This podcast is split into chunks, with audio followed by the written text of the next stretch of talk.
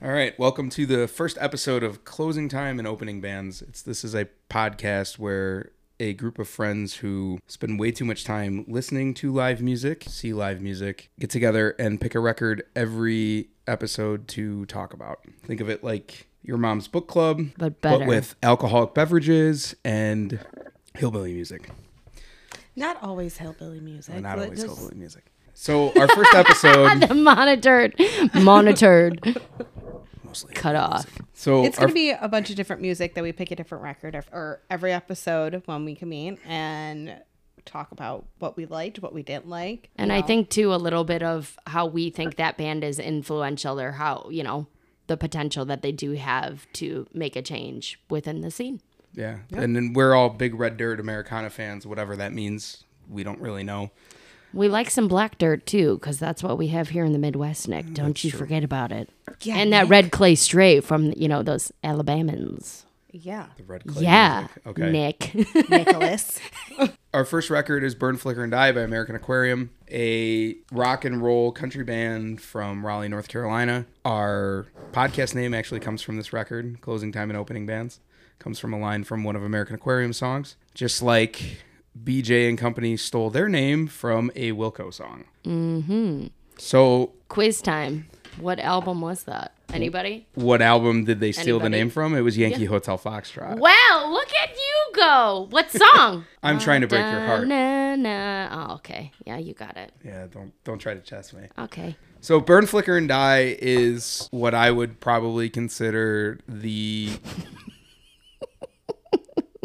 More Nick has to do with Danny and I. he lives with me every day, so this is not anything out of the ordinary. I would consider this the defining record of American Aquarium's career. Um, BJ Barham, the lead singer, is very open about this record took place at a time when the band was on the verge of breaking up. He was trying to figure out whether he was going to get what most people would consider a real job or continue with live music. This record hit, it hit big. They subsequently opened for some really substantial bands in the scene. Got a huge following in Texas, kind of broke into what's considered the red dirt country scene and the Texas country scene down there. And that opened a lot of doors for them. And now I would probably say they're one of the biggest bands in red dirt and Americana. This is a very personal album. Most of BJ's music is very personal. And I think it's got some of their best live music. There's their best live songs mm-hmm.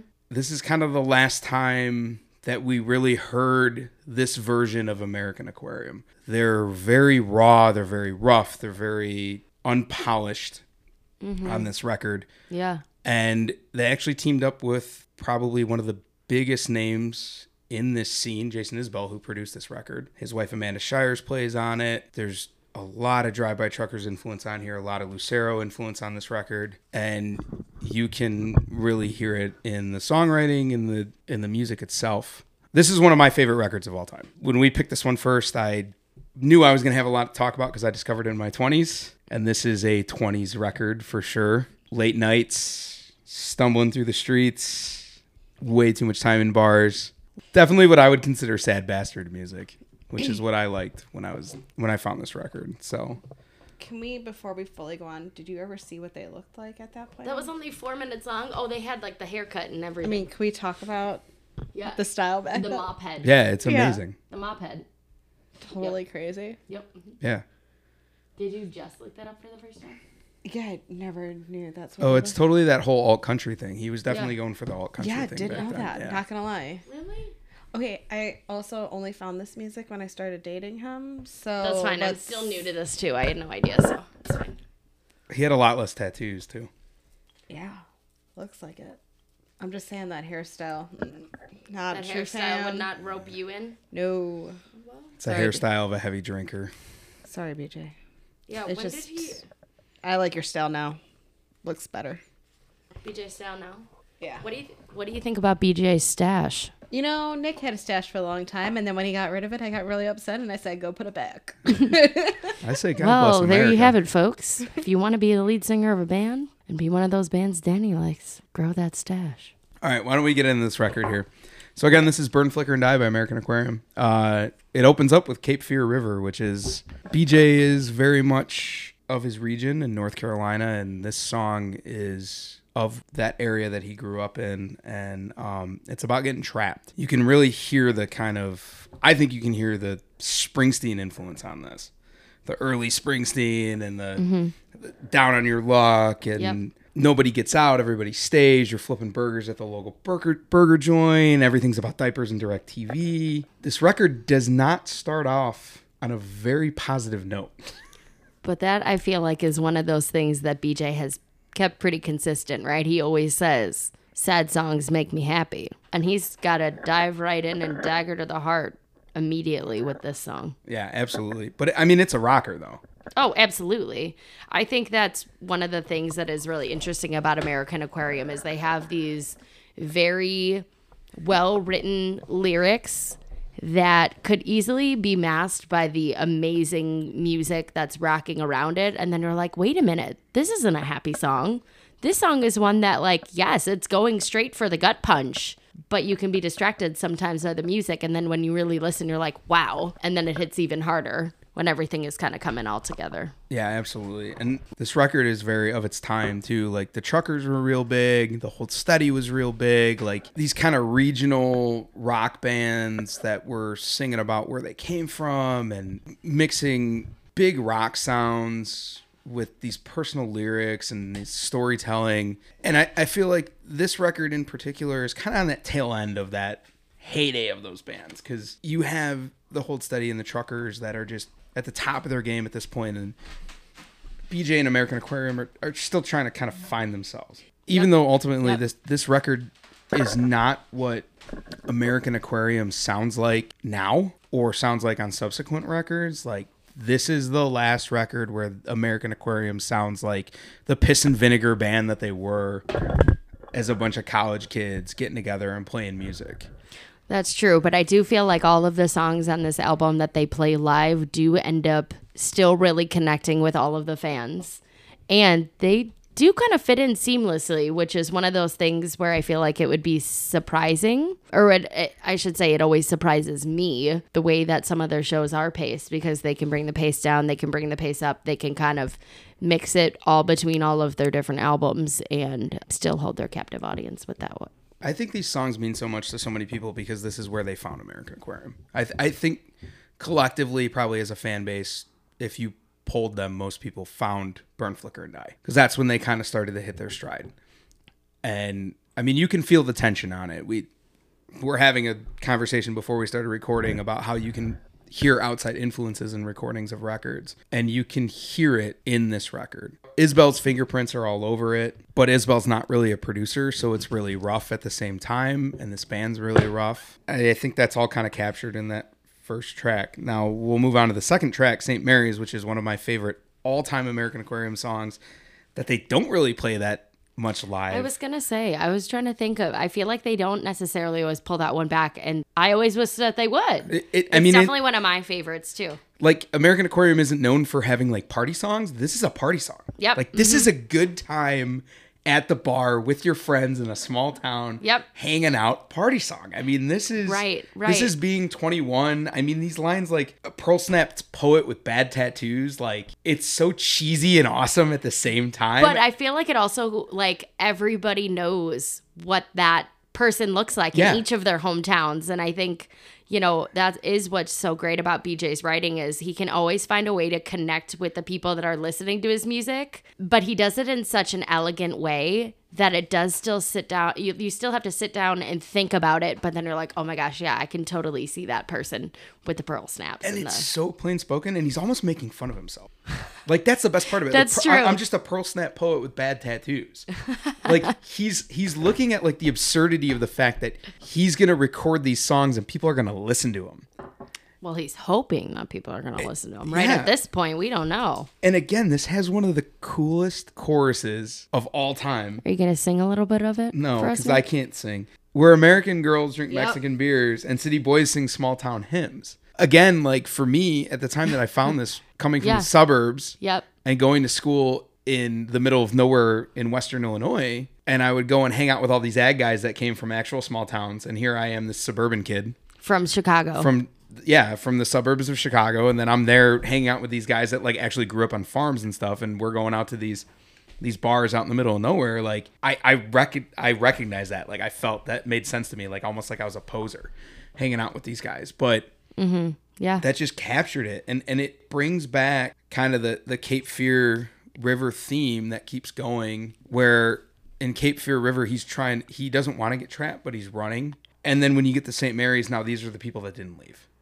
Uh-huh. they're still here you know these landlocked nights down at slim's at your neighborhood bar that you go to all the time you see the same guys there you see the same people that you went to high school with Right. went to college with whatever Yeah. like So you mean like the nights we always go to Demitos? the, the Like, nights that we go to our same- local bar yeah it's it's the same i mean even now it resonates now and again these are themes that you feel in your 20s but you also feel them in your 30s and your 40s you're going to feel them your whole life right. and it, it's still very resonant i think this is one of american aquarium's best choruses Yep. I, it's so good. Like this is one of the ones that I go back to time and time again when I'm not just listening to the record all the way through. I St. Mary's is is a standout of what really made me like American Aquarium. Yeah. And then now we're gonna move on to probably one of the sadder songs on the record.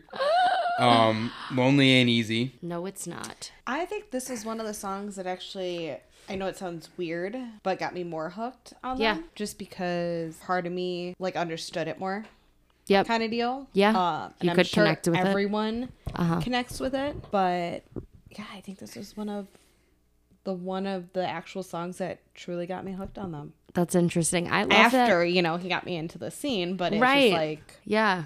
Well, I love that, you know, BJ mentions like lonely and easy, lonely and kind, like, and then Lonely lonely's a good friend of mine. Like, I know it too well, but I think it's interesting because usually wouldn't you wouldn't pair the words lonely and friend together because usually when you think of friends, you think of being together. You're not lonely, you're in good company, but unfortunately, sometimes But you know lonely too well, and that is one of your good friends. But it's It's one of those that you're- things like you're to me to. it's like you had that bad breakup, but then for a while, you know, you really do feel lonely and that does become your friend for a mm-hmm. short time because Sometimes you just gotta feel know. your feels, right? yeah, Yep. sometimes you just get stuck and you know, we've all been stuck in that rut and Yeah. yeah. life happens and Yep, that's definitely one of those songs that you could put on repeat if you just need, you know, one of those songs to yeah. just This- to wreck you just a little bit, you know. This is one of those songs that like when you come back late after one too many and you're kind of feeling a little bummed out that you just keep playing.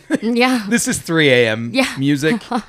But three a.m. I'm I'm so sad. I have like nothing to look forward to. yeah. Yeah. Yeah. But again, it's such a big song. It's huge. That chorus is huge. It builds. It's Right. big. It's like 70s stadium rock. It's like Springsteen. It's like Mellencamp. It's so big. And the fiddle and the pedal steel on this song are awesome. Yeah. Yeah. I mean, to me, the lyrics are great, the chorus is great, but really what drives this one home is the fiddle and the pedal steel. It is just so. This is such a great song, and it's so good. Again, it's so good live. Yep. Like Yep. that that intro kicks in live, and you know what's coming, and like you can feel the crowd getting excited for it. Feel that Yeah, Yeah. that Yeah. intensity. yeah, Yeah. I feel like yeah, they have two songs in this album that does it. Oh, completely. yeah. This one and you guys know my other fave. And, and it's funny too because like you look around and it's such a sad fucking song, but then you look around and everybody's got big smiles on their faces oh, because yeah. they're ready to sing that big awesome chorus. And I think this is when American Aquarium really starts to harness that big chorus. Mm-hmm. Is what makes them such a great live band. And again, we're gonna go back to this time and time again as we go through the songs on this record. These guys are one of the best live bands to Oh, without a doubt. in in the world. I I had listened to American Aquarium for years, and I always liked them. And then I saw them live, and they became one of my favorite bands of all time. Yep. And it took one show, and it probably took half the set into that first show with BJ coming out and just doing his whole big badass rock star thing. and I was just like, holy shit, these guys are amazing. You know, and the whole band looks like they're having a good time the entire time. Absolutely. And honestly, I mean, I'm commenting, you know, on the current members of the band. They are all so talented, but when you look at all of them again, they look like they're having so much fun. But to them, it's like another day at the office. Yeah. You know, none of them look strained. None of them look like they're trying to remember what, what you know, note is coming next. They're all just working in sync with each other and you can just feel the energy between all of them.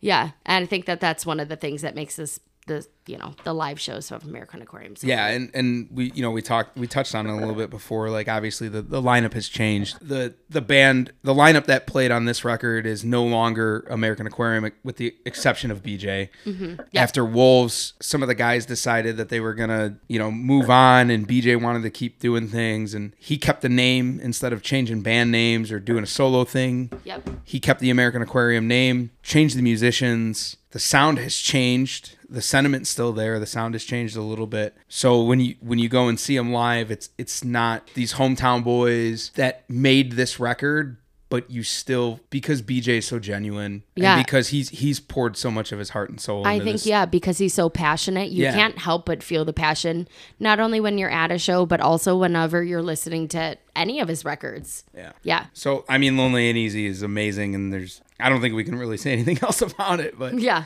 So we'll move on to the next one, Abe Lincoln. This is actually a cover. Uh-huh. Um, a lot Yes, of people don't know that it's a cover. It's by, by a band called the Backsliders. Surprise. It's a fun song. I mean, this is this is a this is one of those like kind of alt country country rock and roll things. Like Uh-huh. it obviously doesn't have the the lyricism of of BJ, and that's not a knock on it because it's a cover and kind of just Right. I, you know, is it just exists. It fits in the middle of the record, but I'm not going to go back to it time and time again. yeah, I would agree with that one. I mean, it, it, it's a drinking song. It's an out on the town type of song. Like it's got that fun reference to brand new Cadillac in it. Um, that's kind of about it. I mean, I really don't have a lot of notes on this one. I don't. Yeah. I, I mean, same here. It, it definitely fits where it is. Like in the pacing of the record, it makes sense where it's at. Mm-hmm. Um, because you kind of have kind of a mid-tempo song in Cape Fear River, a little bit of a rocker in St. Mary's. It slows down, it picks up again, and then we slide into Jacksonville, which is very slow and just a mm-hmm. straight ballad. So I think Yep. where it sits in the record as far as pacing goes, it works. But again, I mean, it's not when you look at the the whole body of work. I don't wish it was gone, but I'm not going to go back and listen to it on its own. yeah. I was going to say, I don't even think they really play it live, do they? I've I haven't heard never it. heard, them play this heard live, live. but I also haven't seen American Aquarium. When I started seeing American Aquarium live, they were not playing a lot of the older stuff. They were playing like from Wolves forward, pretty much, except for the standards. Yeah, I guess that's true. So I'm sure there's probably some people out there from the like back in the OG days that have Yeah. probably seen this live a million times, but Yeah. I me personally I haven't. So the next song is um is Jacksonville. This this again kind of ties in. There's an overbearing kind of almost crushing theme in this record of what I call the quarter life crisis when you're in your 20s Yep, and you're like what the fuck am I going to do? Yep. And BJ and company are definitely feeling it on here. This is a slow song.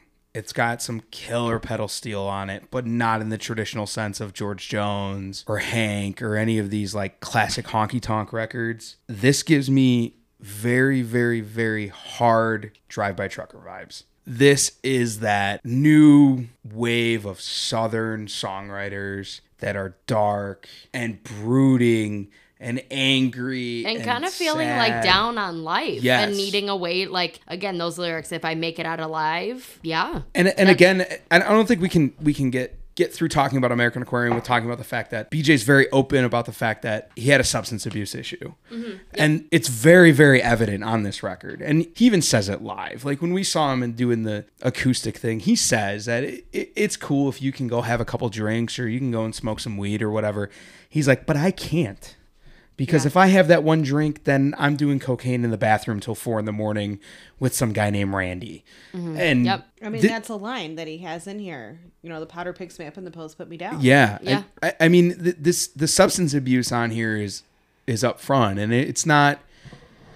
When I first heard this record, I thought it was kind of cliched. Like he's trying, I thought he was trying to, not knowing B.J. Barham and American Aquarium, I thought he was just trying to write about the rock and roll lifestyle. Right and i feel like a lot of people do write about this Yeah. rock and roll lifestyle and it really makes you wonder you know you hope that all these people Yeah. whose music that you're listening to are not going through this you know wild ride of emotions these highs of you know performing and living out trying to live out their dream but also those extreme lows where they end up you know falling off the wagon or you know re- repeating in this same kind of destructive behavior. And I right? think it kinda But it's a hard cycle to break. and it becomes a cliche in country music and rock and roll specifically because you get guys like Hank Williams that kind of have this mythological godlike aura about them and it's it's almost like people aspire to be that dysfunctional artist Right. and we all like to listen to that stuff. Yeah. We all like to read about these people. We all like to watch movies about these people, but we don't really realize that like people actually live that. And I think that's one of the cool things about this scene, about the Red Dirt Americana scene, especially with us because of the amount of live music that we go to. We've we've met these people, we've talked to them. It's not like we're buddies with them. They're not coming over to our house and like having beers with us, but Right. like you have a conversation with, I mean, BJ has made a point in interviews, and again, like before I really saw him live and actually experienced it, like I heard that he would say, like, I will stand at the merch booth and shake hands with every person that wants And to shake hands still with me. does. And he fucking does. I mean, when we saw him live, he did that. He stood there. And it wasn't just take your photo, sign your record, and move on. He had a conversation with you. He remembered meeting you from the last time Right. So like these artists specifically for us like we know who they are. And bj's so open about talking about the time that this record was written. He was not in a good place. And you hear it all over the record. And as the record progresses it gets worse. Yeah. it's almost like he's diving more and more into this like self-hating self-destructive. I mean it gets bad. And this is this is where it really starts to get bad like lonely ain't easy ain't bad but this so- like this song it sounds like a fucking bad night like lonely ain't easy Yeah. still has the big chorus it still sounds cool. It cool still and, is- like it's- sing along Again, it has that American aquarium, almost like you're listening to the to the music because all the musicians Yeah. are amazing, and then you listen to the lyrics and you're like, wait, wait a minute, yeah Lonely Ain't Easy picks up. It kind of sounds happy if you're listening to it and you're kind of zoned out, and then you kind of regain consciousness and listen to those words, and you realize what you're actually listening to. Um, But with that, how many times that when you are lonely, you think about it internally, you're Right. really upset, but on the outside, you make it seem very okay, and you're, oh, I'm great, you know, I'm here, right? right, Yeah. I'm here. Yeah. It's like it's the perfect that's in the song. representation. Yep. hmm I mean, Yeah. and this kind of plays in like how you're saying that it, you kind of start seeing this follow through, and even in the next song, you start to see a lot more of it. Well, and, and I mean, like you listen, like this. This is a song about addiction. Like I, if, if I'm, I'm looking at the lyrics, and and one of the first lines, well, it's hard to stay inside when the bar calls your name. This is, this is a song about somebody who can't stay home, so they go to a bar to just be around people to abuse booze. Yeah, I mean, this is a song about alcoholism Yep. and it doesn't glorify it, right? Like we, we go back to St. Mary's. It's about partying in the bars. It's about drinking with your buddies. It's about getting fucked up and having fun Yep. to forget the troubles. And this is your troubles have now become booze. And then again, we go into the this is a band that's on the verge of self-destruction. This is a a group of musicians who don't know if this is what they're going to do. And you have and I keep living the lie that rock and roll is alive and that things are going to change. So BJ and the boys in American Aquarium have now gotten to the point in their careers where they feel like they can't do this anymore. This is not a feasible means to survive. Yeah. It was fun when we were in our 20s and we were a bunch of guys that were getting together and trying to score chicks and play rock and roll songs.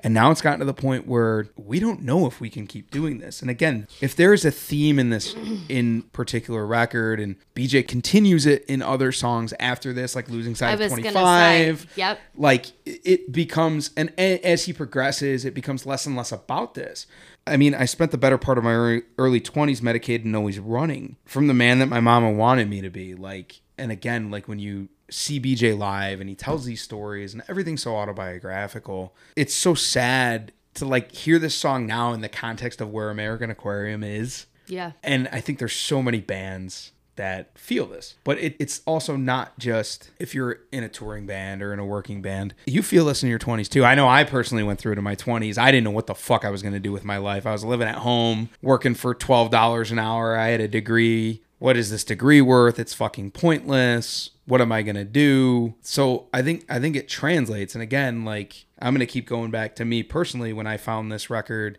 I connected with it not because I was a touring musician, but because I was kind of having that quarter life crisis. Right. And I think a lot of people do. I don't I don't know anymore, but it's just and again, like if I make it out alive, I'll call you know I will. Like he's almost like borderline suicidal. I mean this this is probably one of the this is a dark record and this is probably one of the darkest songs on the record. I would agree with you on that one. Yeah. I think we should move on to the next song. All right, so now we have Harmless Sparks, which kind of really picks up where uh, on a lot of the themes we were talking about. This is when you start to get a lot of reoccurring themes, and again, I think this is a really cohesive record. Uh huh. Um, I think it was very well thought out. The Yes. order of the song, and and we, you know, we know just from the way that BJ works. You know, he's constantly writing songs, and whether that song ends up on the next album or not, or he puts it in his back pocket. I, I feel as though he really does a nice job of kind of handpicking and placing all these songs together. And- absolutely, and Yeah. just to kind of preface some of the other songs, like when you starting to hit Jacksonville, Harmless Sparks, Burn, Flicker, Die, and then Casualties, these are all. This isn't really in the traditional sense a concept at record, but when you listen to these four songs, these are the heart and soul of this album. I think. And they're right in the middle. And they're Where the yeah, they're right in the middle. I mean, he kind of warms you up, Yep. gets you in with those those kind of rockers, and then he hits you with Jacksonville, and then it's kind of all downhill from there, in a good Nah, way. yeah. in, in in a good American Aquarium sense. That's what we love about American Aquarium. Yep. You know, they're, they're sad one of those bands. Sad songs make you happy, and you're lying if you say that they don't. So like sonically, the thing I really like about this song is I think this is the most Isbell-ish song on the record. The slide guitar on here, I don't know if Isbell played it, but it sounds like early solo Isbell mm-hmm. and Drive By Truckers era Isbell with this this kind of brooding sound and then with that that slide guitar. Again, this is that working band theme. They're stuck in first gear is is the what I have written down in my notes like being stuck in first gear. You really can get that sense that BJ feels like we've kind of hit our peak. Yep, yep. And what's ironic about it is they hit their peak Right after. I would say I would say that this is their peak, and then they become a whole different band That's and move true. forward. Like it's in the iteration of this version of American Aquarium, they've hit their peak, and then they just keep going. But I mean, this is a helpless song. It's they feel like they're lost. I, I think it captures everything that Jacksonville's trying to capture. But in a but different better. way. Yeah. I think it does it better. This is a better song. yeah. This is a better composed song in my opinion. And again, it's such in typical BJ fashion, he sets you up. It just keeps getting better and now you have Burn Flicker and Die. And now we get into probably one of the best moments in a live American Aquarium show. Yep. In a, in a live show period. The way the drums hit in this this opening is just fucking badass. like when you hear this live, when you hear when you hear those You could just can't help but like Yeah. either headbang or just like pump your fists and jump around. Like No, nobody can stand. You can't stand still. You can't help screaming. it's tension. That's true. like the song. That's true. Like, it's there's tension. so it's many tension, lines. it's angst. It's not a punk song, but it has that punk energy. It does. Like it, it's got this like just it- it's so good, and the, a lot of it is repetition. Like when you listen to the song, there's not. It doesn't really tell a story. Right. But like that It's chorus, not in burn, that flicker, typical- and die, burn, flicker, and die, burn, flicker, and die. But I think that that's also what the song is about, right? But- you just keep the doing the same monotonous thing mm-hmm. you over do it and over, and over, again. again, and then it's that one part where you said it's night like these where it doesn't work. You know, it And it's then going over. it goes out. You do That's the it. same thing all over. We drink, like do drugs, we sleep, we do it all over again. Right. hmm And then also, it I- doesn't work. I It's mean, a never-ending Your cycle body is so until used to that's it. on a tour, yeah. finally it ends. Yeah. And then also, like, this has probably one of the best opening verses in music, in my opinion. Dollar Really? bill prescriptions in a bathroom stall, redheaded women and alcohol. Say it ain't so, say it ain't last call. A whiskey on the rocks and Adderall. whiskey on the rocks. And again, like this is Whiskey on the live. It's it's amazing. And if you've never been to an American Aquarium show, like this, This is is the song. this is the song that sums up of American Aquarium, with the Oh, exception absolutely. of maybe I, I hope he breaks your heart. Yeah. Yeah. Um, I mean, there's like you have those few yeah. songs that you're just like, Losing twenty, losing side of twenty. Yeah, Losing Side of 25 is a good that you can't help. But this is a rock song. Like this is a fucking banger. This is the one where everyone, Yes. everyone in that crowd That's true. is Everyone has singing joined this. Yeah. If you've seen them before, you're like, I need to know that song. And I'm gonna be your arm is in the air, you're like, Yeah, you're just You know what?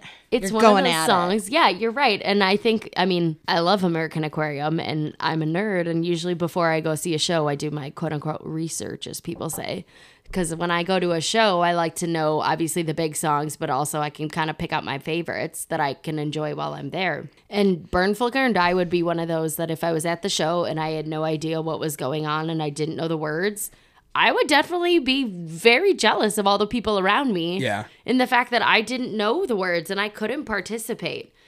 You know, and the Well, only way that I would be able to is just to like kind of dance around, which, you know, is just as lovely. Well, almost as lovely, but. But I think part of it is screaming those words and feeling that Yeah. really strong passion. Absolutely. So that was like my thing of when we had gone to Mile Zero. Like, Yeah. first of all, didn't know a single person that we were gonna go see. I was just like, cool. Never been to Key West. That was what I was going for. We're gonna go to the beach. cool. Oh, yeah. Apparently, you know, thought that was the thing. Apparently, we were there's at the music. beach, but there was music at the beach. Yeah, but yeah. but that was the thing. Like I didn't I didn't know that going into Mile Zero like about this whole thing. But And when how- I saw people singing this and, people like, get obsessed at that festival. oh, well, what a family we have there. I mean, that's a whole nother podcast All right, for another day. just but a, a little shout out to if you're a fan of any of this music and you haven't been to Mile Zero Fest. I know it's expensive, but spend the fucking money and go. it, it's the best week of your life. That's all I gotta say. Continue is. with how uh, Mile Zero Fest changed your musical life. I mean, yeah. I mean, th- this is one of those things of like seeing people's faces and seeing, like you said, the intensity. You you see that. I can still picture some people, you know, singing this like in the from the crowd, Yep. like view, and I'm just like, holy shit! Like this is what I was missing. All right. And and BJ, But like I needed to know this song though. Like when I left, I was like, I I need to know. you need to know it for the next time so that you're prepared. Yeah. 100%. I mean, this is one of those songs um, I always secretly record my family and I when we're at a show and we're all Oh my God, dancing? music. Yes, just dancing, rocking out, maybe some, uh, you know, some air instruments, you know. Um, and this is always one of those songs that I have to be prepared with my camera for because I know that, you know, not only is my family going to put on a show, but everyone else around me. And uh, it's always a really good time. and this is this is one of BJ's most intense moments live too. Like I mean, this is one of those You where he's it in his pounding his, chest. Oh, and he yeah. is, it, it is it's visceral. It it's is. like I like I'm getting amped up just like thinking about. I know. Well, and it's one of those song. I can hear the song in my head and I just want to like get up and just, you know. Like break something. I don't know what it is. and, and and on the studio recording, like when he gets to the refrain at the end where he's repeating it, "We burn too long, we flicker and die. We burn too long, we flicker and die," and the music almost kind of falls apart around the lyrics, and it's just him, just like this guttural, like again, like this kind of But right, it's like his last dying breath. Of Yeah, like, we burn too long, we flicker and die, and it's like, Well, it- and it's one yeah. of those like, okay, like I know it's kind of like the whole thing burn and flicker, like a candle. Like you hear it, like you have the candle illuminates, and as it's going out, it's slowly Yeah. losing the, the light. So like it gets very dim, and it's just like, and we're done. You know, like, and that's have- it. And I feel like too, you know, the last little bit as he's repeating those words, burn, flicker, and die, it does get a little bit quicker, right? Because as you're getting closer and closer to the end of that candle, it Yeah. seems like it's burning faster and faster and faster, and then all of a sudden, gone. I, I mean, th- th- this really is like I, I, I could go through because I'm a lyrics guy, and, and you guys, if you continue to listen to this or we continue to do this time and time again, I'm gonna I'm gonna lock in on turns of phrases. I love words. I mean, it really paints a picture, and that's gonna come in with the next couple songs too. Like we get to the one verse where he says, "Every girl in that bar looks like 1965 with her sailor tattoos and her drawn out eyes." every now and then she still crosses my mind and by every now and then i need most of the time by every mo- now and then I mean all of the time. like everything about that Ah, It's verse So good. I feel like we could point out a million different lyrics I, we could do a In this podcast album? on this song We could do an episode on this Oh, song. completely. This Like- and the next one. That- it- like this is like this is one of the quintessential American Aquarium songs. Like I mean, if if if you were going to try to show aliens what American Aquarium was, I think you'd give them this song.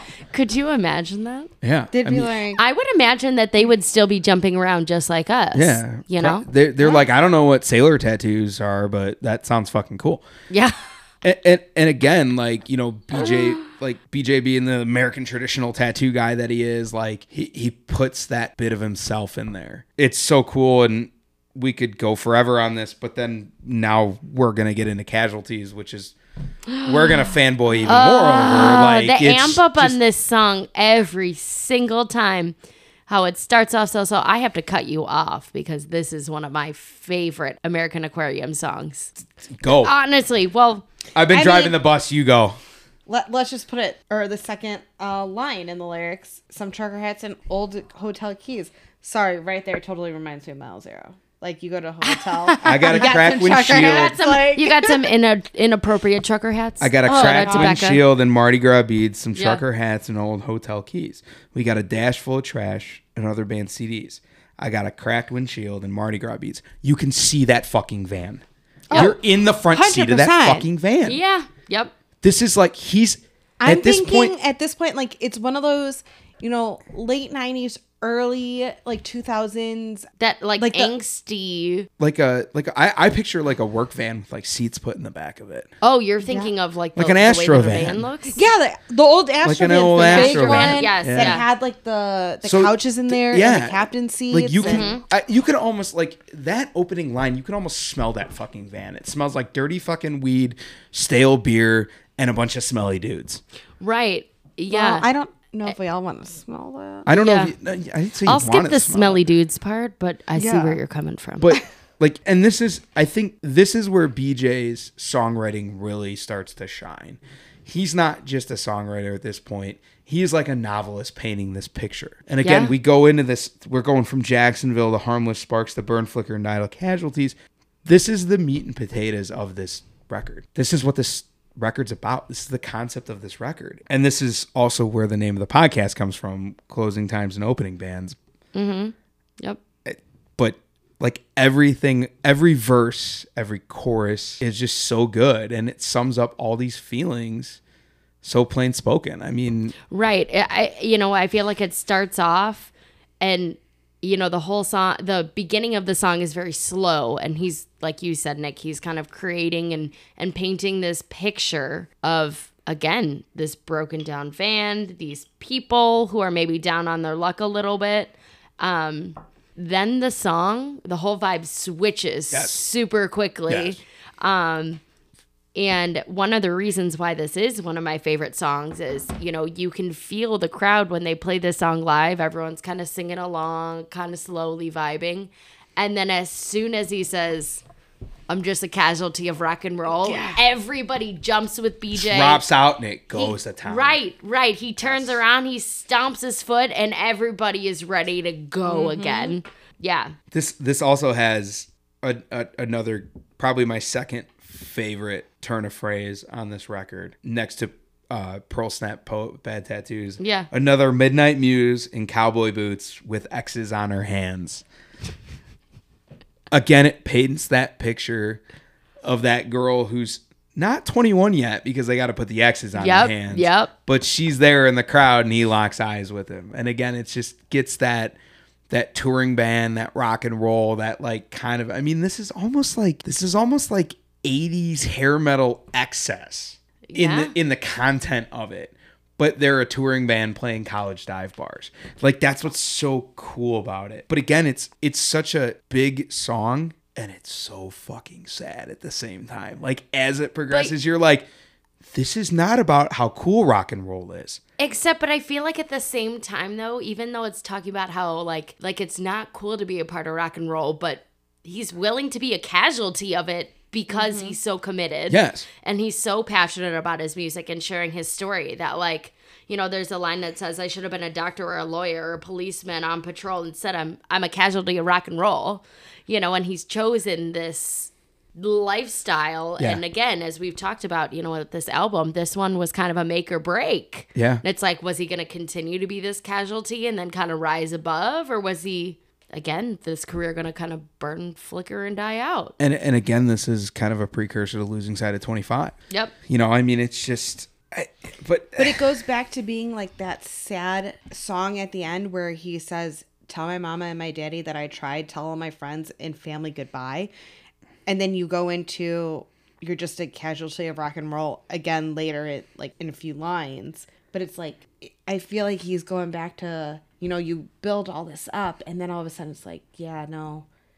I don't know what's gonna happen because if I continue Right. down this road, there's a possibility That, That that, it- it isn't going to go all right. it's not going to go right and i really am a casualty of rock and roll and you're going to follow down the rock and roll yeah. you know Right. lifestyle and we know what happens Right. Yeah. You know, well, like- and there's the line in the song where he says, I gave my heart to the highway and she returned it full of holes. I mean, I, if that I- doesn't say what you just said, Danny, all summed up into one sentence. yeah Well, and the other one I personally like is I used to be a decent man, then life uh, used to be a decent man, then life just took its toll. And that to go back to you don't have to be a touring musician to understand that. Yeah. That I mean, we all have gone through things in our lives that have shaped us into maybe not the best person in the world and we try to be the best person but sometimes life just gets in the way. And i think that me personally i connect with that song on that line because i don't know what it's like to be in a van with a oh. bunch of dudes and smelly weed Down and stale beer with mardi gras beads and trucker hats and other band cds i don't, know what that is. Wait, no. I no, have. you know what trucker hats so I, yeah, but there's just too many of them. But they're not in a van going down the road where people are paying money to see me. I, I mean, but I would pay for that. just see me with my trucker hats. I mean, Absolutely, i'm I just would. saying we did wear our trucker hats that one mm, night and some people did approve yeah, that's true. Just kidding. So, so casualties is definitely one of the biggest moments of this record. To refocus the ladies here, I mean, it's it's one of the best one of the best live moments in American Aquarium's catalogs. I think it's one of the strongest, most straightforward alt country kind of driven songs here. And then we're gonna go from that into Savannah almost killed me. I personally really enjoy. Sammy, on the other hand, does not care for this song. So I'd like to pass the mic over to her so she can mm-hmm. explain why she doesn't like this song. Putting me on blast over here. I'm not putting you on blast. There's songs that I don't like. There's there's another song you like that I don't like. You know, I mean, for me, I don't know. I just personally, I feel like this song just doesn't have quite as much passion as I, as I'm used to hearing from you know all of the other songs on the record. That's why. And I think that you know, Nick, what we have been talking about is the part about it that you enjoy is the fact that it is a little bit different and it's you know, creating this picture and this story about, you know, these two people that are having a late night and they're kind of gallivanting around the town and and the musicality of it kind of signifies that, I would say, or personifies that. Yeah, I mean, for me, um, one maybe I'm I kind of like this song because I really think Savannah is like one of the coolest cities on the face of the planet. So when I hear Savannah almost killed me, I can picture that one, he's a touring musician who uses a city's name to identify a girl, which kind of shows ties into that theme of being a touring musician and like that's not the most flattering thing, but for some reason Savannah stood out to him. And so this song to me, I picture, and I have no idea if this is where BJ was coming from when he wrote this song, but I picture that he had some interaction with a girl after a show and they went out, were boozing in Savannah. And the only way he identifies this girl because he's in all these different cities with all these different people, he meets all these people, all these women, whatever, is it's Savannah almost killed me because he goes out boozing. And I think that that the song's kind of goofy. It's, Yeah. It, it's kind of tongue in cheek, but that kind of feels like a drunken night of bar hopping, going from bar to bar. But if you look back at it, he's saying that like if this is the whole thing, the girl is not supposed to be in that bar. She doesn't dress like she's almost too good for the dive bar. She, you know, saying that she has diamonds on her knuckles. Well, that's and, that, that's you know, that's that line I like. She was a Bette Davis dou- double with diamonds on her knuckles. And but then it, like they keep going on about you know. Why are you laughing at me? The chair's broken, but it's fine. Oh, it just needs to be reglued. so I broke the chair. Bum, bum. Just the back. Our of house is old and our chairs are older, so No, it's fine. It's because I'm fidgety. when you hear creaking, it's not because we're farting. It's just because the house creaks. Our house is like 100 years old. It's a million years old. Um, It's but it's just, though. you know, he goes into this a bar and place for a girl like you. Then he talks about how they were walking, you know, through the night, stuff like that. And it's just one of those like I think it goes back to and it plays on the I feel like the Georgia on my mind because he makes Yes. the at the I- end. yes. And it's one of those of like me, I like that song. I love So- that. No, I love the Ray Charles reference, and then And it's just one of those. It goes back to that. Tell Georgia I'm leaving. You know, tell her she's always on my mind. So it just it plays back to that song a little bit. So it's one of those like Yes. a girl that whole maybe it's playing off of the Georgia on my mind Yeah. song essentially, and it he just put his own little twist. And and American Aquarium is such a southern band. Like everything about them is so southern. Not necessarily always in in their sound like sonically, but like in BJ's writing, like coming from North Carolina, like he's a he's a very southern writer. And I love I- love the imagery of the South. And again, like Savannah to me, eh, maybe this is Savannah is beautiful. it's such a cool city and it kind of it's like when i think of a southern city like that's it, it's kind of savannah and, and and again like it's a fun song especially after you you have these you have these like crushing songs of like jacksonville harmless sparks burn flicker and die casualties is a rocker but it's a crushing song and then you get to savannah almost killed me and it's fun so now we're getting back to like fun. And again, like Sam, you were talking about the pacing. BJ knows he gets you for these four songs. Like now you're like, oh my god, this is a really depressing record. But at that And point, now I like, am ready to get now crushed. we're having fun. So I, I think the pacing's perfect. It's a good time drinking song. I think it's cool. I hear this song, I can picture two people in their twenties like drunkenly running through the squares of Savannah, Mm-hmm. running down River Street, like just having fun. So that's why I like it. It's not one of his greatest songs of all time, but again, where it's placed in the album, when you look at this work as a whole, I think it, it just hits at the perfect time. And then we go into Northern Lights. I'm going to go ahead and preface both these last two songs with saying that if this record ended with Savannah Almost Killed Me, I would have been okay with it. See, you know, I disagree. I think that it's nice to have this song Northern Lights in there, right? Because there are, you know, many references throughout history, throughout other songs, things like that, that talk about lights that are like guiding you home or providing you with some type of wisdom. And I think that after listening to this album and after, you know, living through some of the beatdowns that are in this album, kind of providing that that shining light that's something to follow in the end is kind of like a little spark. It's like that last little glimmering bit of hope like and that's why I enjoy this song. Well- and and the placement of it. I do like this song. I mean, not to go off of mine and his relationship, but there was a time in our relationship for a, good three to four years. It, I feel like this one made it a little personal because it was like our schedules were very much, we were passing ships. You guys are like All on the the, opposite schedules. Yeah. And it was just one of those like, you know, I used to joke that I had a roommate that lived in my bed just because It feels like it sometimes. I mean, Yeah. I joked about it because it really felt like that. But it, when I look at the song, I'm like, you just think in your head, like, don't give up on me. Be like, I know that we don't see each other, and like, we don't. At the end of the night, I like you guide me back. Like, Right. you know, like this is what that like to me. This made it a little bit more personal. I never really heard the song before. You know, us listening to all of this, like whole really? album. Because you're Yeah. not as much of the nerd as You, We yes, hundred percent. That's fine. Um, so it was just one of those. I'm like, oh, okay. Well, like it, it kind of just hit me a little. Not like it hit like I'm like, oh my god, I'm gonna cry. But like, Right. It just hit like the feels are there because it's like, oh, you know, like like I'm on i point. ready to give up or like is this other person gonna give up on me Well, and I'm sure at like some point you've thought about that. Like, is this really gonna work with how our schedules are going? Yeah. Like, you know, and it just that's what I don't know. I just felt like that's what kind of hit for me on this one. right i mean there's a lyrics that's that that say um, anything I've ever loved, I found a way to lose. Anything I've ever lost, I've found an excuse. So don't give up on me, babe.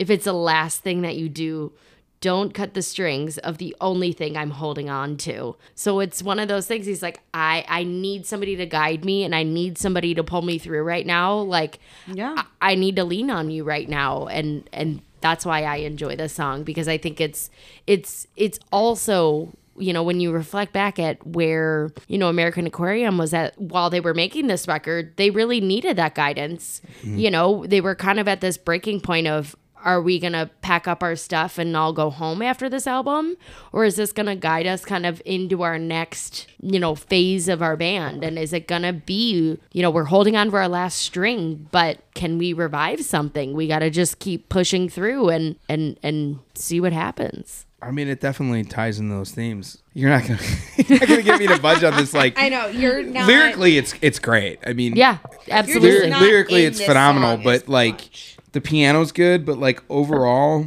especially because I I listen to a lot of this type of music, especially at that time. Like it, it's very. When I say earlier as a compliment that it's very of its time, this is this a didn't criticism really- that it's very of its time because it was like at that time like the dark brooding southern gothic songwriter was really big with the truckers and all this stuff and like you know kind of the the alt country thing. To me it sounds a little generic. Isn't Okay. it doesn't stand out. like it's just But I think, you know, uh, for me, you know, even if it's one of those songs that doesn't necessarily stand out, I do think that it is kind of this good. I know it's not the last song on the album, but it does kind of wrap up some of these feelings and possibly leaves the door open is- for it some it is- hope. So it's, I mean, just to have this song placed, you know, in the middle of the album won't make sense. wouldn't make sense but to have it at the end of like hey like i'm i'm holding on to this one last thing like It is kind i of a need to find something that's an- gonna a guide me through But if you think about it, Yeah. like at that point, they're possibly gonna figure out what they were doing, Yeah. and it's like, hey, I need to know, like,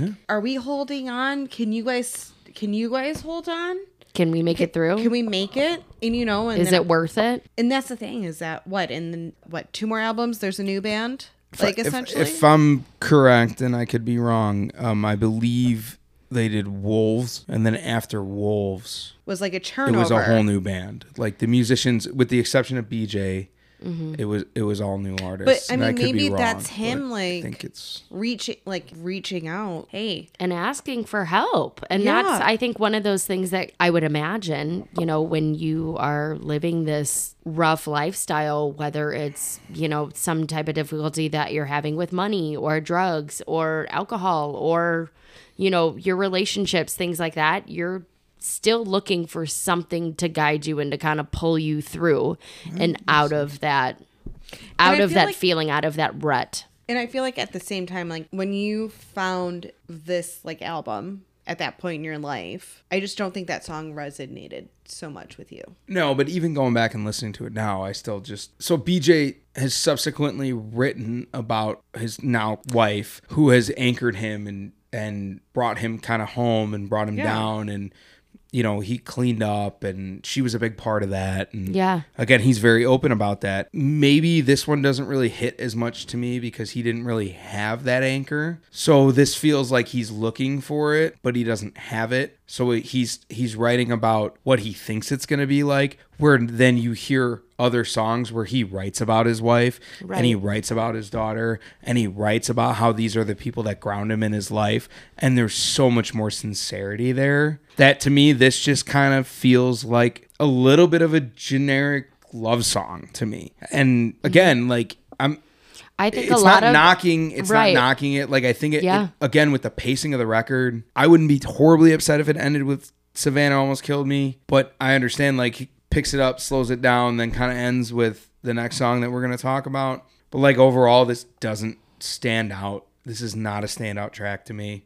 I just it, it's it's very plotting it's almost kind of funeral dirgy. Like it's it's just it moves. It's a little atmospheric. And i'm also not a big fan of atmospheric music. So maybe that's kind of like what's going on here is like it's kind of atmospheric and it's building this mood. And i'm not a big fan of that type of stuff. Like anytime any artist any of my favorite artists start to do the atmospheric moody stuff Except, i'm like Nick, have you ever been driving in a car by yourself at night?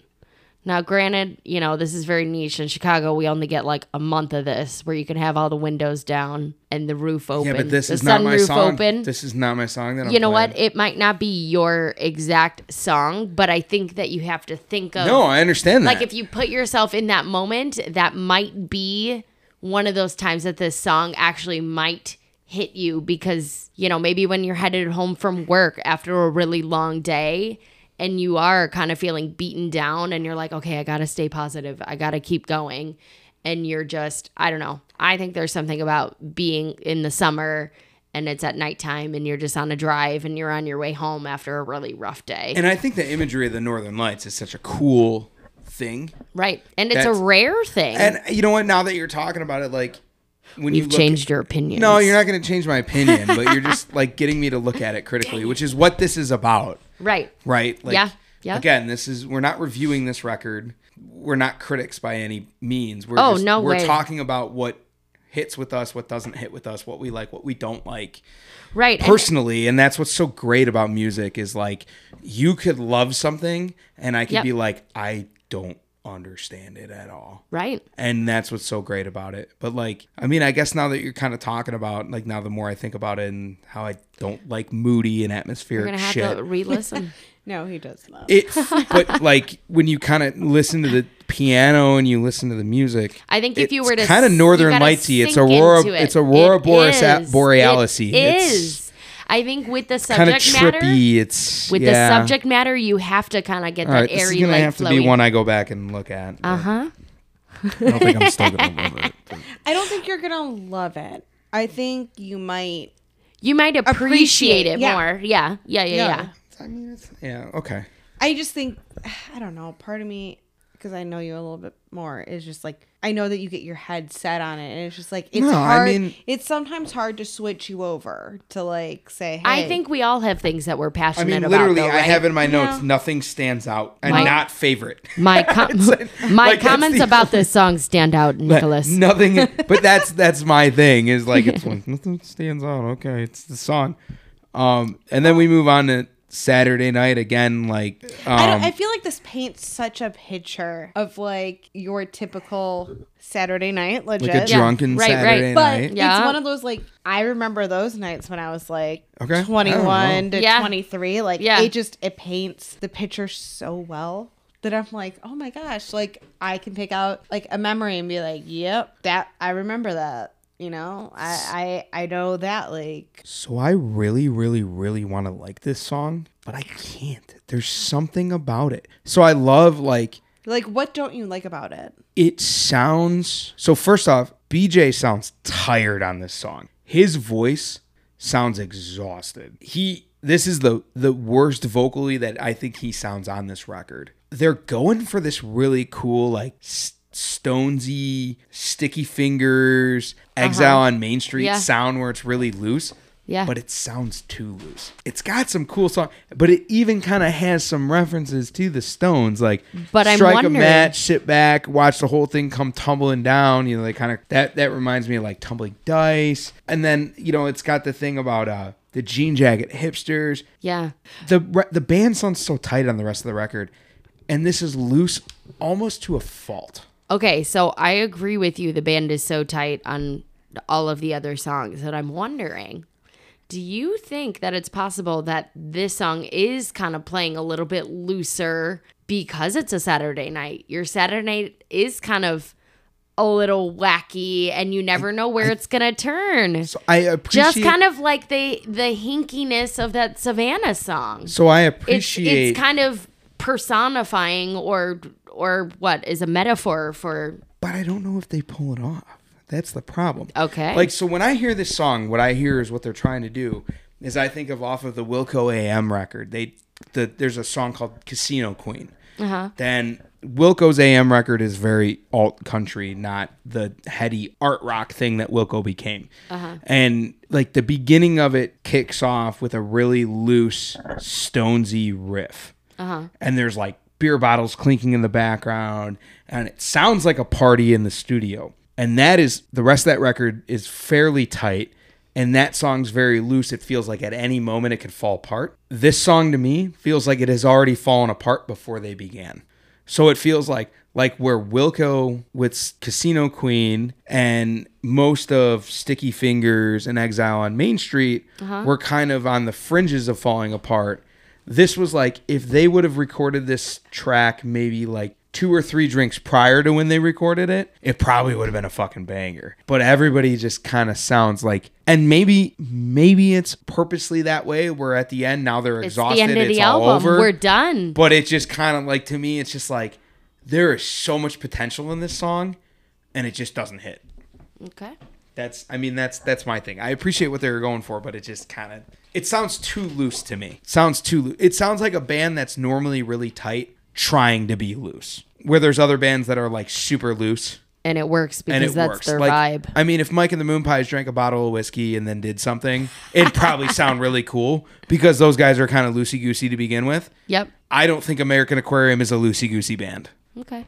if that makes sense No, I I see where you're coming from on that one. Listening to it really quick again. I mean, it's a fun trying to- song. Trying to get where you're coming from makes a little bit more sense. But there are the lyrics in there that it says that you're going to strike a match, sit back, and watch the whole thing tumble down. So is this kind of like that end of the album, kind of burn, flicker, die, and now all of a sudden we are done? Right, like we're at the end of our rope, like we're tired, we're run down, it's Yeah. not working anymore. Yeah. So uh, is that where they're going kind I of don't with know. it? I mean, We might not ever know. Yeah, we'd have to ask BJ, BJ, and he's not BJ, here. if you so- could tell Hey, us. BJ, if you want to hop on a podcast with us one day and tell us what uh what actually was going on in And this tell song, me I'm wrong, please, please do. because he, he will cut I you will down with it. words. Yeah, that, Oh, well, we that's what he's learned that at Chuba. about. Shuba's. So to anybody that's listening to this podcast, if you try to challenge BJ on any type of social media, you will fucking lose He um believes in using words. to murder you, Yeah. Yeah. I mean, and it's and it's very very evident in his music because he fucks you up with his lyrics in a good way. Right. What was Good that- and bad. What was that one story that he told? so he was saying this? about I think his daughter and how they need to he to use like their words and Ba- He- it was it, was like, basically it was basically it backfired on him is what I like I think I remember from it. Like I don't and then and then fully remember it, but I believe it was use the words to get back at people and I think it backfired on him a little bit because she went after him. and, and because his mom taught him how to fuck people up with words. Yeah.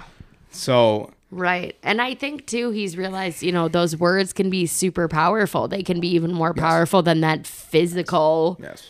punch. But right? if you think about it, you can really when- dig deep there. when anyone does something, what's going to hurt more, the punch or are you going to remember the words they said? You're going to remember the words. You know what I mm, mean? True. I can say, you know, Never had your ass physically beat but you know what I mean? Like, Have you, Nick? once or twice. but Because because my words got me in trouble. Sounds like you could take a lesson from BJ. I could. But it, it but it's true because you remember, you know, they say I don't want to get into the politics of that, so I'm not even going to say Nope. that one. Yeah, we're Um, not getting into politics. No, it's just We're like keeping this fun. I know. But say something someone when you were a child said something to you. You're going to probably remember something they said to you compared to someone hitting you or you're going to be like, "Oh yeah, they hit me in 3rd grade" compared to Oh, Sally Sue said this to me and it hurt me. You don't have to preach the power of words to me. I am the guy that zooms in on a lyric when everybody else is like, I just didn't happened? I didn't know that song had lyrics. Or only know the chorus. Yeah, or only know the chorus. Don't bore us, get us with the chorus. So What's that from? I was gonna say, did you just Don't make that up? chorus. no, Get us with the chorus. no, don't bore us, get to the chorus or something like that. Who sings that? I think it's just like a Says that? saying. Oh, or did It's you the make it things up? that people say. I didn't make that up. I'm not smart enough to make Things that up. Things Nick says. that There's could a be lot of another things that he says. I'm like, what? Did you make that up? Did you hear that? Did, Good what- thing we're two going against one over here. I know. I'm gonna have to get somebody to. get Now we're fourth- good. Fourth microphone to help me Nah, out we here. fine. We fine. We found. All right. So overall, at the We'll end, allow we, you to have someone zoom in every once in a while. we- every once in a while we'll zoom a male in. Gee off. Red Twerk himself. Oh, Red Ugh. Twerk, if you're listening, we need you. uh huh. Yep. Reach out. We got some big things for you, buddy. And you know what? Speaking of Red's work, I one of the other wonderful things that I love about BJ is, you know, he really does a lot. Well, personally, I feel like for like the music community, right? He Yeah, does have his um, road to Raleigh little what would you call it? A festival, festival, or two day yeah. show, Yeah. and he um, picks those artists that he truly believes in and Yep. really wants to support them. And I think that that's awesome. And he he really seems to be one of those guys who likes to give back because he's been there before. Plus, his merch is fucking fire. Yes, it is. BJ has mastered the art of making you want to buy band merch like it's a clothing line. Oh, you absolutely. you hear that a new American Aquarium article of clothing is dropping, and you're like, I fucking need that.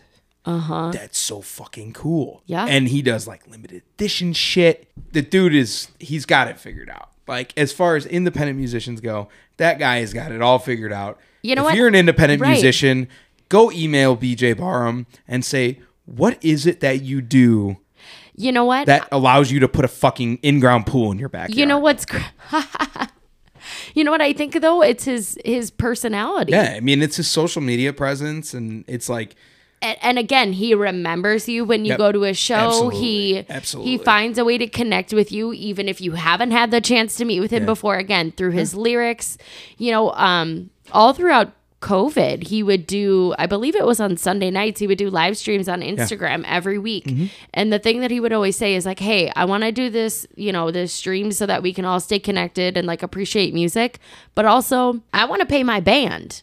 Like they need help right now too. well, and that's So we're we're we're singing the praises of BJ Barham, but we also have to sing the praises of the the boys in American Aquarium that recorded this record. Yeah. the musicians that are on there are it's phenomenal. It's start to finish. The musicianship on here is is so good, and the guys that he has playing with him now are also phenomenal. So I mean, at Mile Zero Fest, again, here we're gonna plug it again, but they're like the house band when they do Yeah. like an after party Yeah. show because they're that talented. Jamie that, Lynn's played with them. I mean, Right. those guys are on stage more than almost anybody else. Right, exactly.